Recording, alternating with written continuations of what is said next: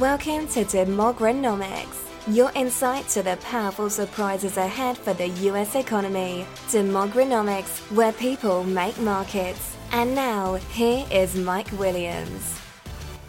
Hello there, and welcome to our latest podcast. It's Mike Williams here, and we're going to call this one the $2 trillion failure. Before I get to that, I just want to give you a quick update. All of your uh, index and weekly portfolio updates have been uh, posted in your members area. The barbell economy portfolios, both the dividend growth income and growth equity, uh, continue to surpass uh, the averages, keeping a nice buffer for investors as they track those portfolios and implement as they wish. All of it is fully disclosed in your members area. We are roughly 400 basis points ahead of the market in those portfolios. That's about what you usually see this time of year, and at least it's been that way since 2011 when the barbell economy really began to take hold. but here's the deal it's often difficult to separate the short term noise from the underlying current of the economic structure that's unfolding. At the end of the day, people make markets I know that seems simplistic, but it's a fact, and we can't get around it. We can talk about over or under on valuations. We can talk about high PEs or low. We can talk about Fed hikes or Fed cuts. We can talk about interest rates and currency shifts and geopolitical unrest and whether oil is high or low or cheap or expensive. At the end of the day, though, what counts more than all of the above, what actually drives all of the above for the long term investor, is people. Where are they? Where are they being born? What is their age curve? What's the bell curve of how many people are alive and what age are they at? Who stands where on the timeline of life? These are the questions we must always come back to as the ebb and flow of the market moves forward. It's climbing up a mountain, but what drives that mountain, what builds the mountain, is, for example, how many people are teenagers. You can make certain predictable kinds of trend assumptions from knowing that. How many people are under 10 years old? How many people are between 20 and 30? How many people just went to college? How many people are going to get out of college? How many jobs are, are, are there available? What kind of small businesses are being opened? This is the historical data. This is what has made the barbell portfolio so effective over the years. Let's be blunt. The U.S. stands head and shoulders above all of our other competitive nations. We are the only developed economy that is steadily recreating its work population effectively. Meanwhile, China, that gets all the news, is aging faster than any nation on earth. Many other elements on this are covered inside, but suffice it to say that we are in great shape, which is astonishing given how much fear there is. Upside ahead remains the surprise, even as the emotional feeling of doom seems to claw at every member of the crowd. And most of the topics in the media assume the same result, mistakenly, but that's the outcome that's automatically assumed. Let's just accept this. It's the time of year for this kind of chatter. Unfortunately, that time of year is a cloudy period called summer. People go away, volumes drop, news picks up because they got to get what few people are around attention. The second string guys are on board. Most people aren't paying attention. That's good. Got to be patient, but that's good. Let's go back to the title The $2 Trillion Failure. We have heard for most of the time since March of 09 that we are in the middle of the quote, weakest, weakest recovery on record. Let me say that again. Quote, weakest recovery on record. Unquote. We have covered in this issue and in many others different ways to clear the cloudy view seen by too many. So we thought we'd try again with another perspective. Take this into consideration. Let's focus on the term weak recovery we keep hearing about. Here's the thing you might not realize. We always hear that we're getting lost in these small percentages of growth on our GDP. Would it surprise you to find out that since 1990, every single year, we have created a new record high in GDP, except for one 2008. Sorry, sorry, apologize, 2009. 2009 was the only year since 1990 that did not set a new record high. Even this year, we're already at a new record high. Even though we're told it's a weak recovery, oh my God, it was a paltry Q1, paltry Q2 last year, paltry Q. The word paltry is way overused. Weak recovery gets you lost in percentages instead of focusing on numbers. Here's some numbers for you. At the end of 2012, just a scant three and a half years ago, our GDP created was $16.155 trillion, itself a new all time record at the time. Note further that each year since has yet set another record.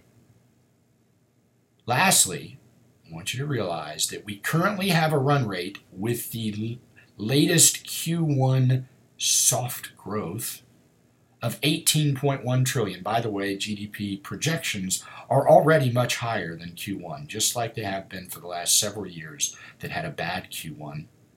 But here's the thing, at 18.1 trillion as we speak, we have increased over 2 trillion dollars in annual GDP growth during the last 42 months. We have increased $2 trillion, literally one eighth of what it was in 2012. We've gone another one eighth higher up the scale when it took to 2012 and all those years before it to just get to 16.1 trillion. Now, do we really want to refer to the $2 trillion increase in annual GDP output as a failure? Do we really want to do that? Mind you, this all took place while we were working through suffocating tax burdens that have been added to businesses all of the last eight years, added to workers and investors in America massive layers of new regulations, costs, and fees were added too. Tack on the higher costs and burdens brought on by the wonderful Obamacare to those who actually pay for it, and you might find it miraculous that we've continued to set records in GDP output. I would argue that as long term investors, what we hear about as risks every other five minutes each day are unlikely culprits in the future.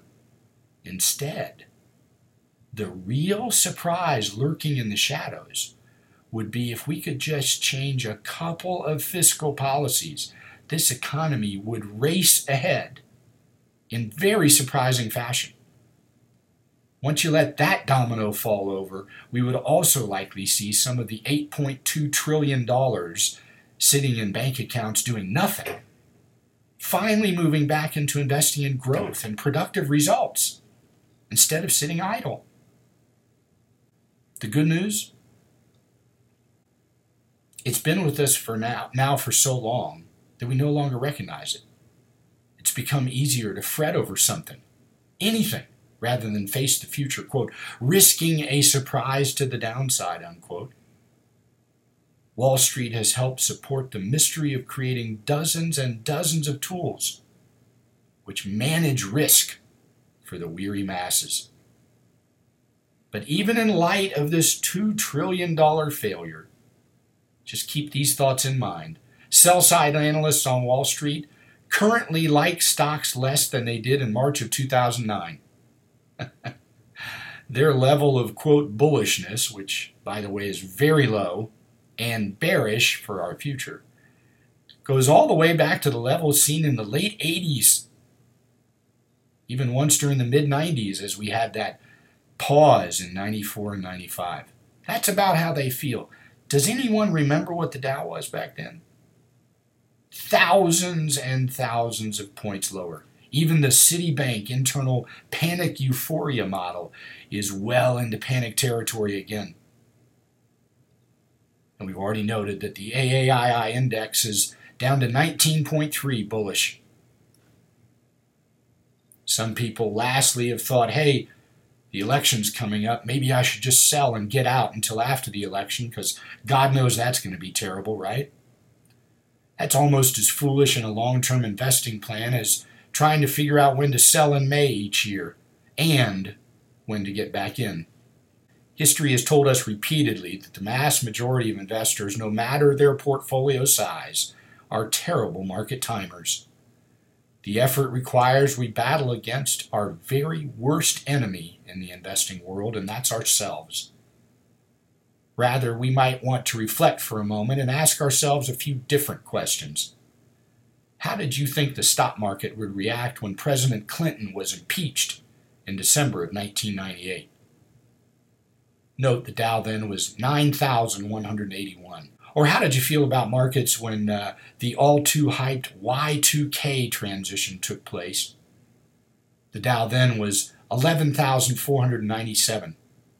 Worse, what about right after the 9 11 attacks? We were already getting hurt, but the Dow was 8,847 then. Or the Iraq invasion. You remember shock and awe? Everybody was watching the war on CNN. Front lines. Remember? The Dow was 10,403. Or maybe even when the federal government had to step in and rescue all the banks and auto companies, the Dow was 10,850. What about March of 2009? That was a time to worry about what the future was, right? The Dow was 7,000. And then we have now. Terrible stuff in front of us, right? Doom. The Dow is 17,542. It's times like this that remind me of something I heard long ago from Mr. Buffett. He's been pretty successful in creating wealth in the markets. Here's what he said quote, The most important quality for an investor is temperament, not intellect. Unquote. While more inside, more is inside in your members area for other updates, let's think about this for now. The summer doldrums are ahead. They are often laced with opportunity. This year should not be much different. Expect politics to take many headlines and the quote weak recovery to take more. Expect the media noise to get louder. Remember, as the masses go on vacation, there are fewer of us around and they have to speak louder in the media to get our attention. Beyond all that, though, stay focused on people. Think higher and more clearly. Think demographics, not economics. The U.S. is in great shape.